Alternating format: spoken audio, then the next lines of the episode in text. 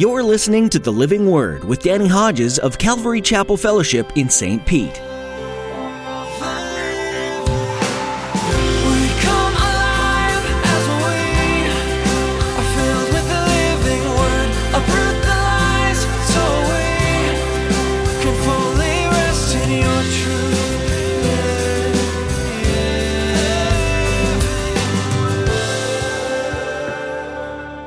Heart is so essential here. Proverbs 4:23 above all else guard your heart for it's the wellspring of life. Your heart. If my heart is right, then I want to be pure. When your heart is pure, then then then then you run, run, flee. Second. Flee, fortify. Fortify. Bible says fortify my mind. Pastor Danny tells us from Proverbs above all else, guard your heart. We guard our hearts by being careful about what we put inside of them. We fill it with the Word, with time spent in the presence of God, worshiping Him, and we stay away from the things that would draw our hearts away from God and away from doing right. Do you find yourself doing the things that you don't want to do? Look at the influences that you've surrounded yourself with and remove anything that gets in the way of following Christ. Now, here's Pastor Danny in the book of Revelation, chapter 14, with today's edition of the Living Word.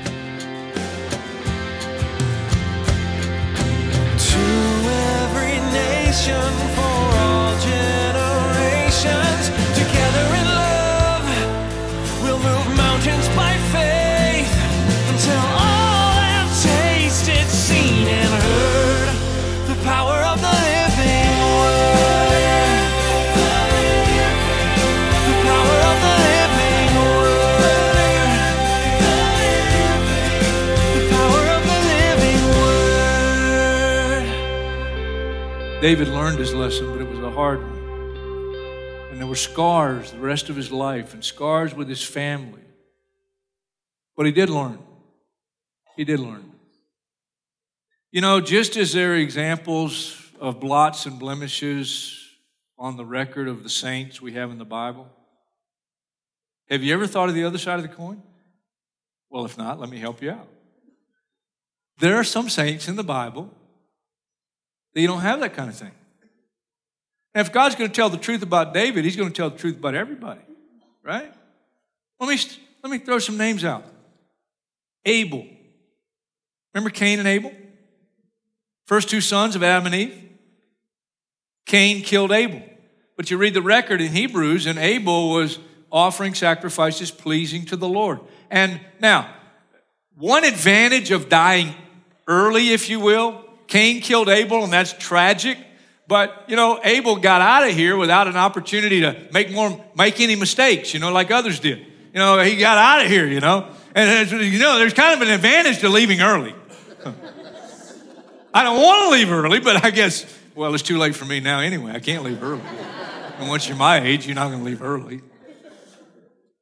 But Abel, there, there, there's no blot, there's no blemish. Enoch, Enoch, he walked with God. And that was in a day they lived a whole lot longer, a whole lot more opportunity to mess up because you got more time to do it. Enoch walked with God, and God was so pleased with him, he said, Come on home. Samuel, Joseph, Joshua, Esther, Mary Magdalene, out of whom Jesus cast seven spirits. And after that, you find no blot or blemish on her record. She was there at the tomb. She was the first one Jesus appeared to after the resurrection. Mother Mary, the Blessed Mother, she is the Blessed Mother. She's not sinless like the Catholic Church teaches, but she is the Blessed Mother. And there's no blot and blemish on her record. Timothy, the Apostle Paul. So just as there are those that you, you look at in the Bible and you go, they made terrible mistakes, thank God he forgave them, but, but there's still blots and blemishes. Let's go back to our text just for a minute. Revelation. What's the characteristic described? What's the characteristic of this special group? Here's what it says, last verse we read. They are blameless. They are blame. They're not sinless, but they are blameless. And there are two areas. Before I shut up, there are two areas it mentions they were blameless in. These are those who did not defile themselves with women, for they kept themselves pure. What a victory! oh man, what, what a great thing to be able, when you commit your life to Christ, and after you commit your life to Christ, there's no blemish that you have given yourselves to any sexual sin. That's quite an accomplishment. If that doesn't give you a privileged position, I don't know what else would. Again, it's not self righteousness, not self righteousness, but it is an accomplishment by faith and by commitment and by sacrifice. And, and here's the good news it can be done. I know you're looking at me like, oh, it can't be done. It can be done. You can be victorious over sexual temptation. I'm going to give you the three biblical ways to be victorious over sexual temptation. I'm going to do it quickly because they're not hard to understand. The problem is not understanding them, the challenge is doing them. You know what the first one the Bible says? How to escape sexual sin? Run! Here's Joseph. He's 17 years old. He's been sold into slavery in Egypt. I mean, you talk about a terrible thing. He's done nothing wrong. He has dreams given to him by God about his future, and it's a glorious future. He tells his brothers, he tells his mom and dad. His brothers hate him even more. They already hate him. They sell him into slavery. He's 17 years old. So far from home, he's in Egypt. God's providentially uh, blessing him, but he doesn't feel blessed. He's working for this guy, Potiphar, and his wife. His wife takes note of Joseph. Joseph's 17 years old, and the Bible tells us he was well built and handsome. He was a biblical hunk. And she is trying, this wife of his master is trying to seduce him. Imagine that. How many 17 year old guys? I, I mean, I'm talking even Christians. 17 year old guys, you have been so treated so terribly, and you now have been sold into slavery, and you're in another country somewhere, and there's nobody else around, and you got this woman throwing herself at you. I mean, you need some love. If anybody needs love, this 17 year old Joseph does but he refuses to go to bed with her. And she sees a prime opportunity now after repeatedly trying to seduce Joseph. One day the servants are now out of the room, and now it's just her and Joseph. And she comes and she grabs him. I mean, imagine, she grabs him, come to bed with me. You have to run. That's exactly what Joseph did. He ran. And she kept his cloak. I mean, he runs in his outer cloak. He, she ends up with it. She lies to her husband, that Hebrew, Hebrew slave. He tried to make sport of me. In other words, he tried to rape me, which was a lie. And for doing the right thing, Joseph gets sent to jail. You say, I did the right thing. How come it's so hard? Because you did the right thing. Flee. 1 Corinthians 6 18. New Testament says it no differently. Flee sexual immorality. Now, I need to make one quick note. So that's your first point flee. But if your heart is not right, you're not going to run. I'll just note, you can write it down Matthew 15, 19. Out of the heart come evil thoughts, murder, adultery, sexual immorality, theft, etc. See, if your heart is not right with God, you don't need the points I'm giving you because you're not going to run till your heart gets right. See, you want to be pure. That's where your heart is so essential here. Proverbs 4:23 above all else guard your heart for it's the wellspring of life. Your heart. If my heart is right, then I want to be pure. And when your heart is pure, then then then then you run, run, flee. Second, flee, fortify fortify. Bible says, fortify my mind. Romans 12, don't be conformed to the pattern of this world. Lust, sexual sin. But be transformed by the renewing of your mind. Philippians 4 8. If anything is excellent or praiseworthy, think about such things. Philippians 3 verses 18 and 19 says, Those who don't know Christ and are living for this world have their mind set on earthly things, earthly things, earthly things. So, my mind, which is connected to my heart. Flee, fortify my mind, my mind, my mind. That's why this morning, for my sake, not your sake, for my sake, I read the word. Not the scriptures I'm teaching, other scriptures in my regular Bible reading plan. Why? Because I need the word to get my mind right, to keep my heart in tune. We need the word, the word, the word, the word, the word. So fortify my mind. Second, fortify my body. This is it's a challenge to fortify your mind. It takes discipline. And listen, the older you get, every birthday it's going to take more discipline to fortify your body. One of the things that I love the fruit of as a 61 year old man is exercise. One of the things I hate as a 60 year old man, 61 year old man, is exercise. I used to look forward to working out. I, I, I see the, the product at the end of the other side. Hopefully, I, hopefully, you know, somebody asked me the other day, uh, do you work out? I almost like don't know how to answer that. It's like, no, I just naturally look this good. I mean, what do you say to that? Because what are they thinking? You must not work out. And, and I don't want to, you know, if you, I do work out, and if I don't look like I work out, something's wrong. In other words, if I look bad, imagine how bad I look if I didn't work out. God told Cain, who killed his brother Abel, sin is crouching at your door. You must master it. Now, this is not a carnal kind of thing, but it is biblical because 2 Peter 2.19 says a man is a slave to whatever has mastered him. Paul the apostle in 1 Corinthians 6.12 said, I will not be mastered by anything. And then he said in 1 Corinthians 9 27, I beat my body and I make it my slave. Now, he's not literally beating his body, he's talking about self discipline, self discipline. 1 Corinthians, it's all over the Bible, all over the New Testament, especially 1 Thessalonians 4 3 through 5. It is God's will that you should be holy, that you should avoid sexual immorality, that each of you should learn to control his body in a way that's holy and honorable. Learn to control his body.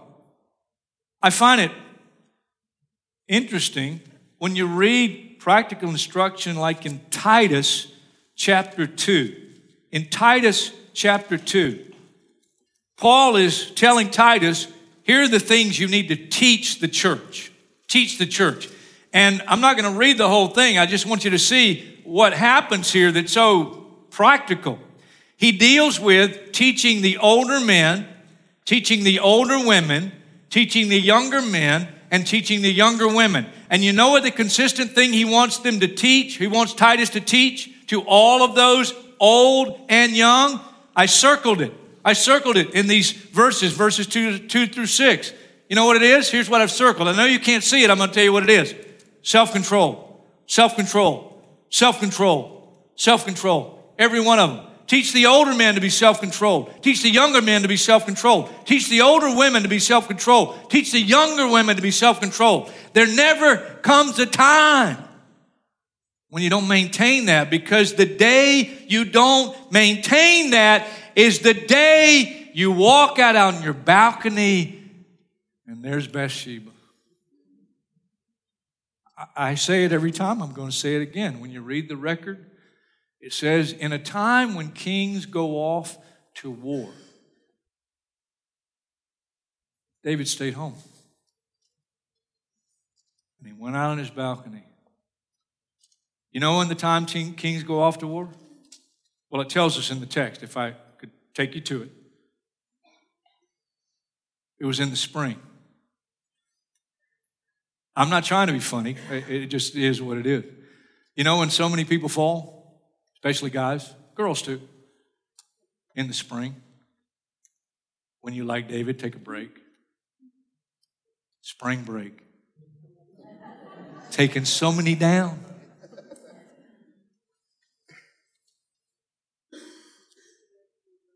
But it doesn't matter what time of year it is. It- it- flee, fortify my mind, connected to my heart, and my body. Develop and maintain self control. Self control.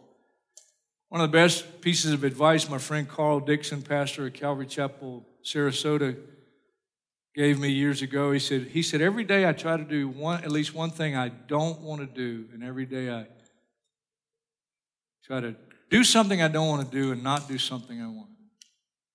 It's that daily self discipline, self control. Flee, fortify, and then number three, fight the battle daily.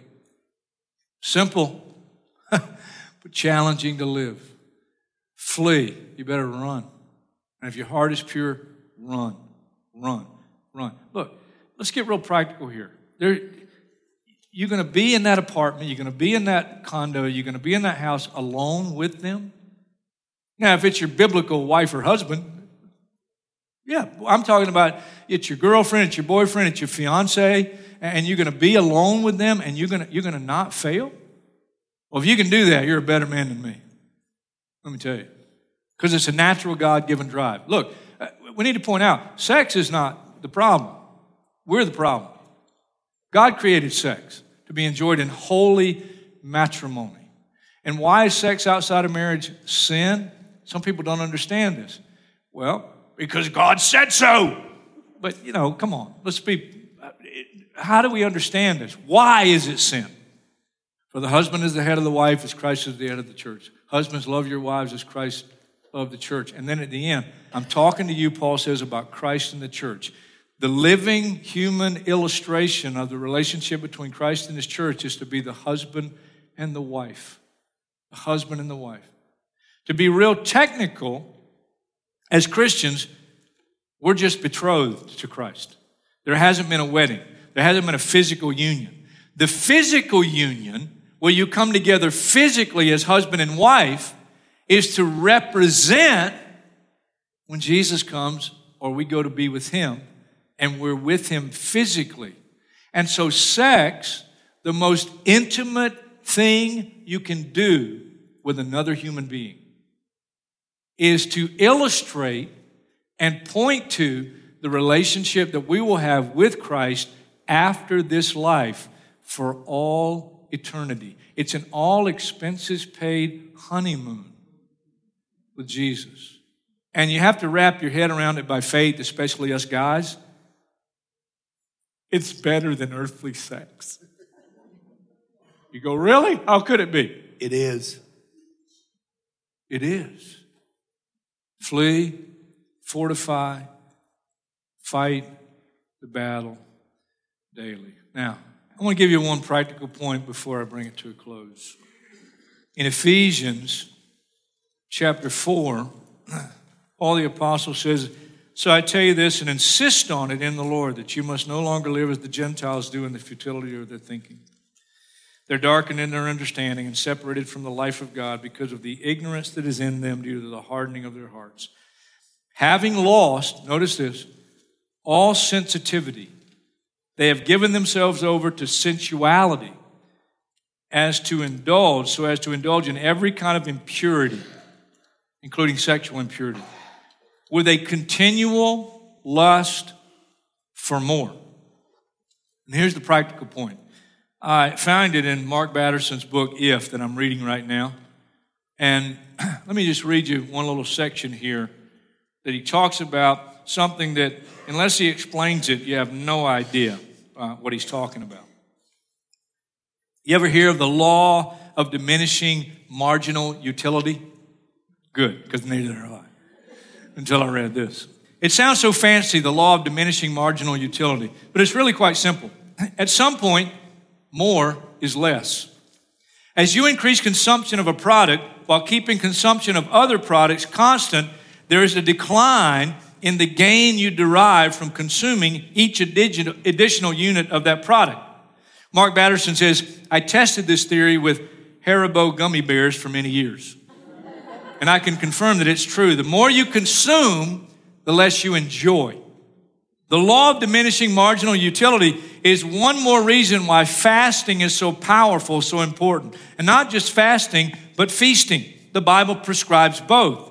The problem with our supersized culture is that we feast all the time.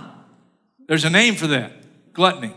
If you indulge in whatever you want, whenever you want, you'll enjoy it less and less. And it'll be harder and harder to satiate your hunger pains. Just one of the practical reasons why self control in all areas of life, but especially in the area of sexual temptation. God wants us to be satisfied and full of joy. And self control is part of the path to that joy and that kind of life.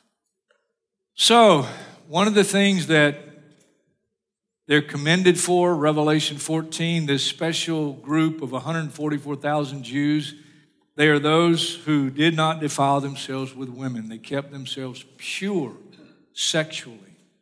And then the second one, and I'm not going to scare you, I know what time it is. There's a clock right there. No lie was found in their mouth. They are blameless. No lie was found in their mouth. There's no hypocrisy. There's no hidden sin.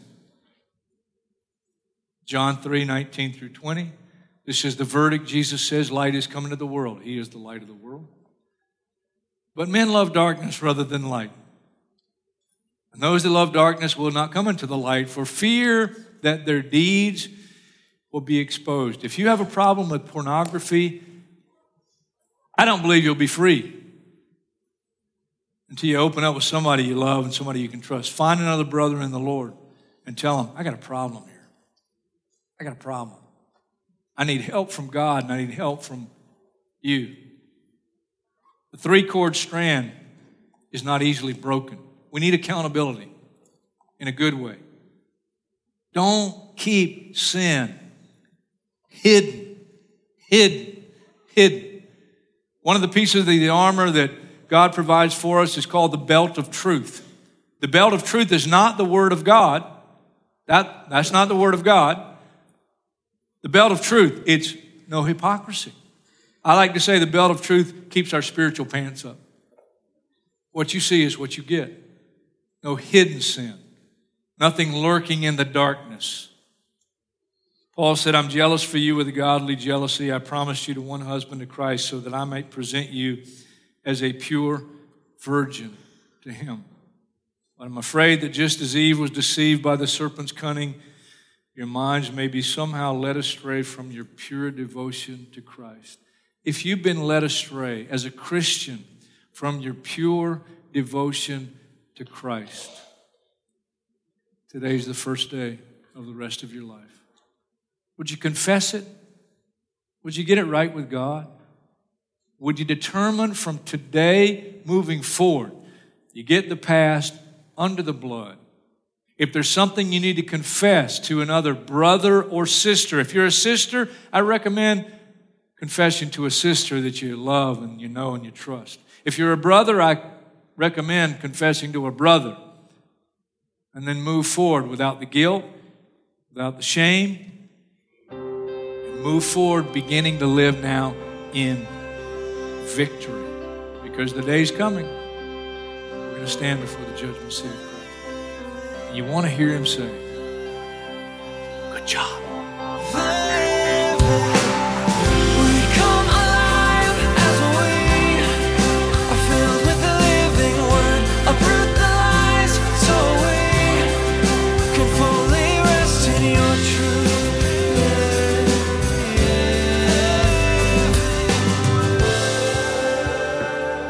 Thanks for joining us today to study the book of Revelation right here on the Living Word. You can check out more of Pastor Danny's teachings throughout the Bible at our website, ccfstpete.church.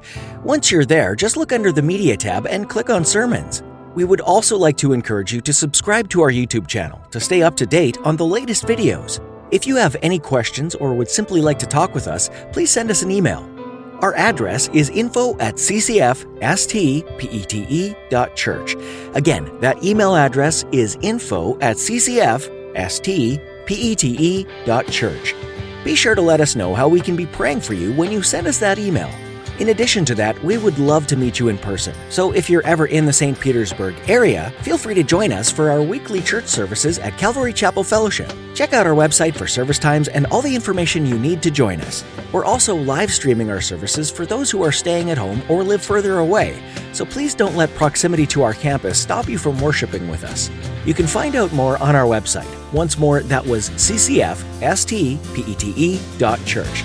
Well, that's all the time we have for today. But be sure to join Pastor Danny again next time for more from the book of Revelation right here on the Living Word.